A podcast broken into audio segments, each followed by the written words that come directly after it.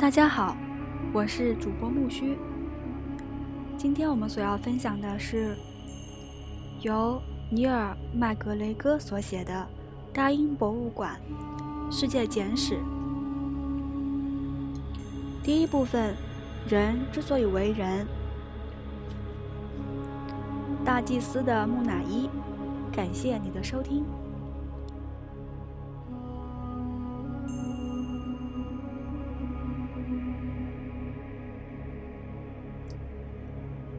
第一部分，人之所以为人，公元前两百万年至公元前九千年，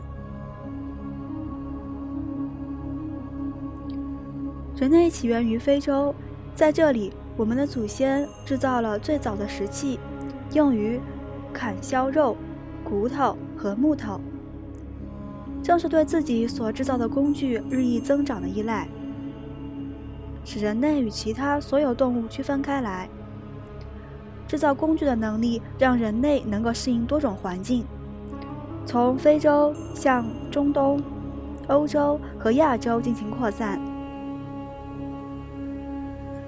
在约四万年前的末次冰河期，人类创造了世界上最早的具象艺术。这次冰期导致世界海平面降低，露出了西伯利亚与阿拉斯加之间的路桥，人类得以首次踏上美洲土地，并迅速在这个大陆散布开来。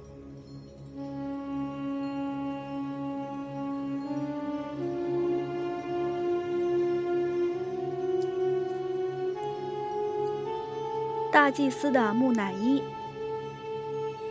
木质木乃伊馆来自埃及古城底比斯，今卢克索附近，公元前两百四十年。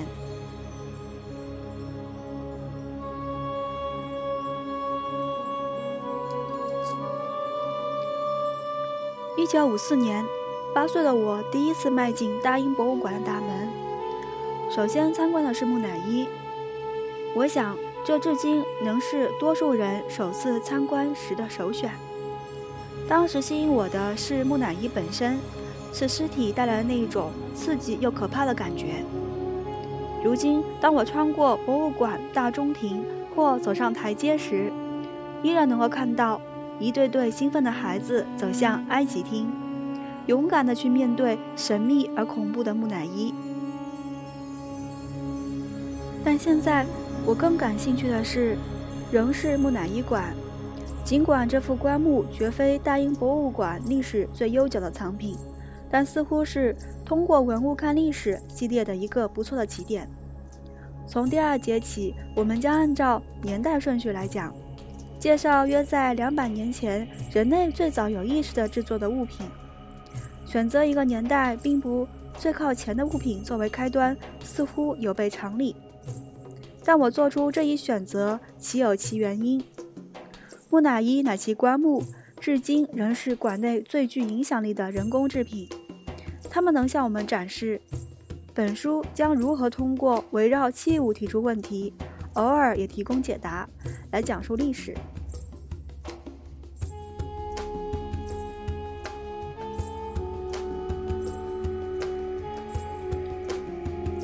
本节中这具特别的木乃伊棺是馆中给人印象深刻的藏品之一，制作于公元前二四零年左右，主人是埃及身份尊贵的霍尼吉提夫大祭司。我之所以选择它，是因为它至今仍能向我们提供丰富的新知，为我们传达来自古代的信息。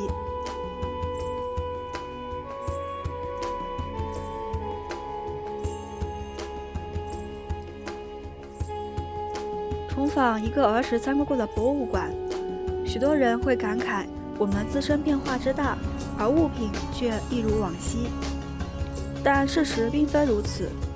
随着研究的不断深入以及新科技的应用，我们对它们的了解与日俱增。霍尼吉提夫大祭司的木乃伊被。安放在一个黑色人形的巨大外墩和一个精心装饰的内棺中。尸体本身曾经仔细涂抹过各种防腐药物，放上护身符和辟邪物，再细心包裹起来。我们对霍尼吉提夫的所有了解，都是从这些物品中得来的。可以说，他就是自己的记录文献，不断吐露着关于自身的秘密。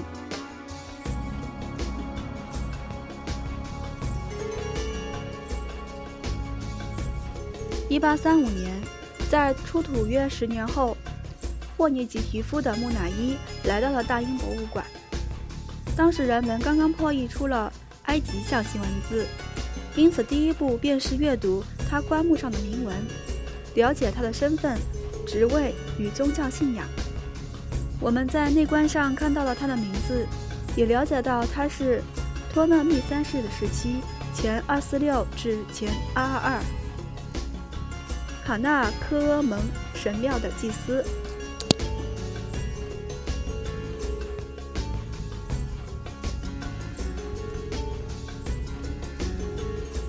内棺上雕有一张精美的黄金面具，金色表明了他的神职身份，因为据说埃及的神邸都拥有黄金身躯。面孔下方是代表太阳神带翅圣甲虫，象征着自然世界。两侧则是敬拜旭日的狒狒。同所有的埃及人一样，霍尼吉提夫也相信，只要尸体保存得当，他就可以死后永生。但在到达来世之前，还要经历一段困难重重的旅途，必须做好万全的准备。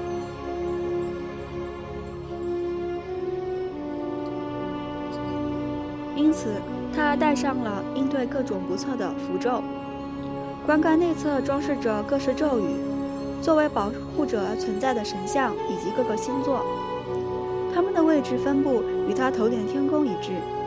整个棺木内部便如同一个微缩宇宙。这是霍尼吉提夫个人的星象图与时光机。只可惜，事实与他所预料的相反，他为未来所做的一切一丝不苟的准备。反倒让今天的我们能够逆向旅行，回到他和他生活的世界。如今，除了这些铭文与图案，我们也开始破译物体本身，即木乃伊、木乃伊棺及棺中之物。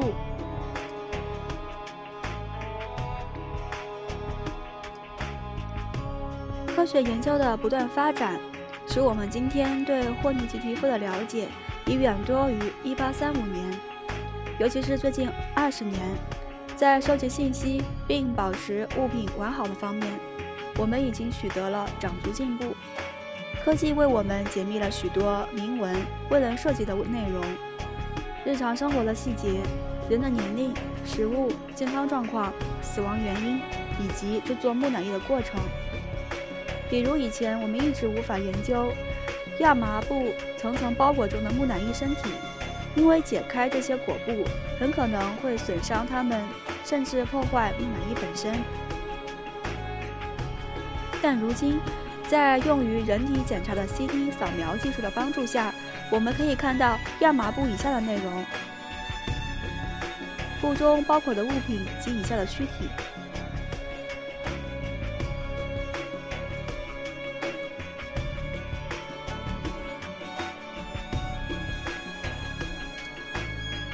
约翰·泰勒是古埃及与苏丹馆馆长，已经在大英博物馆研究木乃伊超过二十年。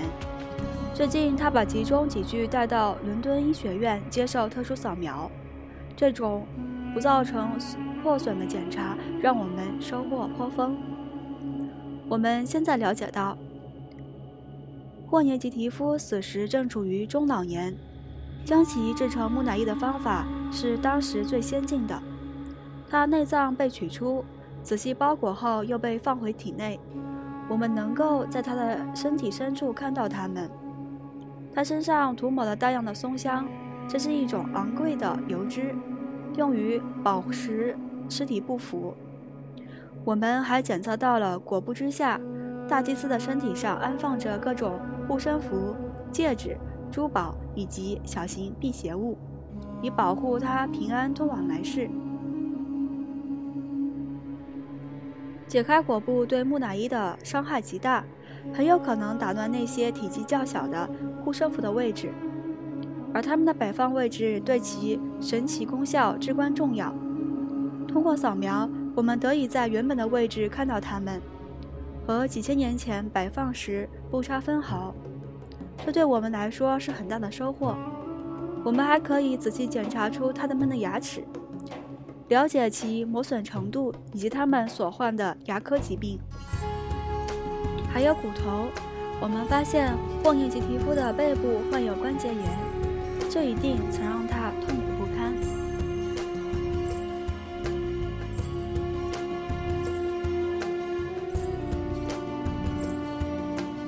除了背部疾病之外，科学研究的新发展还让我们对霍尼吉提夫的了解继续不断深入。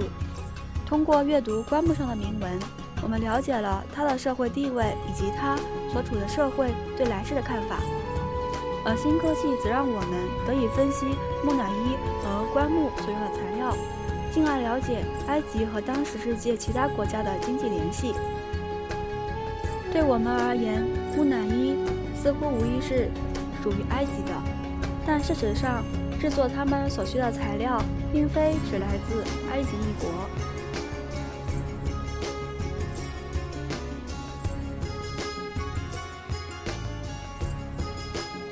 通过对木乃伊制作材料的提取和测试，我们可以把它们的化学成分与地中海东部不同地区所发现的物质进行对比，从而重现当时向埃及供应材料的贸易网络。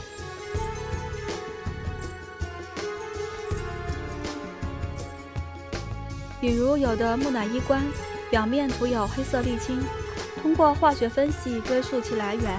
发现它们来自死海，而这一地区在埃及以北几百英里，一般并不受埃及直接控制，因此一定是通过贸易获得。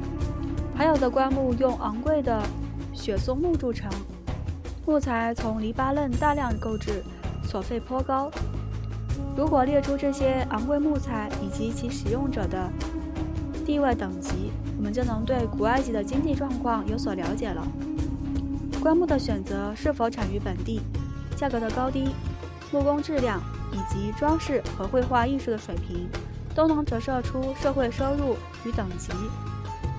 如果把霍尼吉提夫这样的个体放入更大的背景，不仅将其视作来自远古的幸存者，而是看作当时社会整体的一部分，我们就能为古埃及写出更为详尽的历史。而这。在以往是不可能做到的。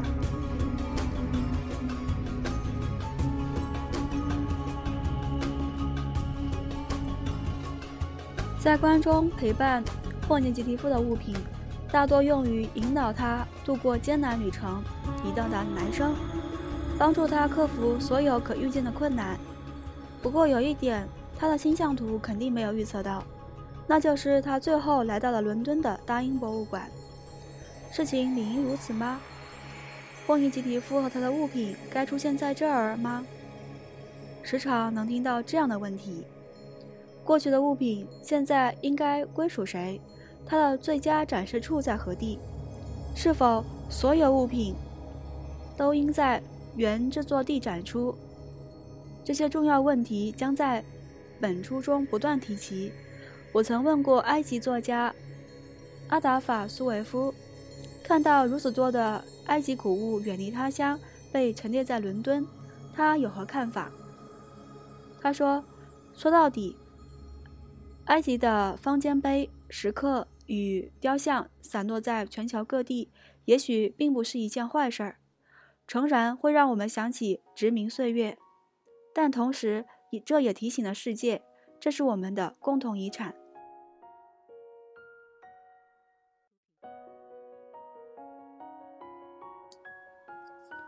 在博物馆，霍尼奇提夫的故事像其他物品的故事一样，仍在继续。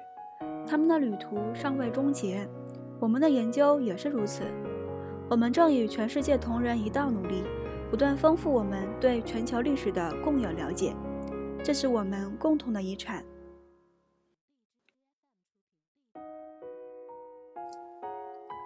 大祭司的木乃伊，今天就分享到这儿了。下一期我们所要期待的是奥杜威石质砍砸器。感谢你的收听，我是主播木须。如果你欣赏这个电台，欢迎订阅我的微信公众号“木须会”。我们下期再见，拜拜。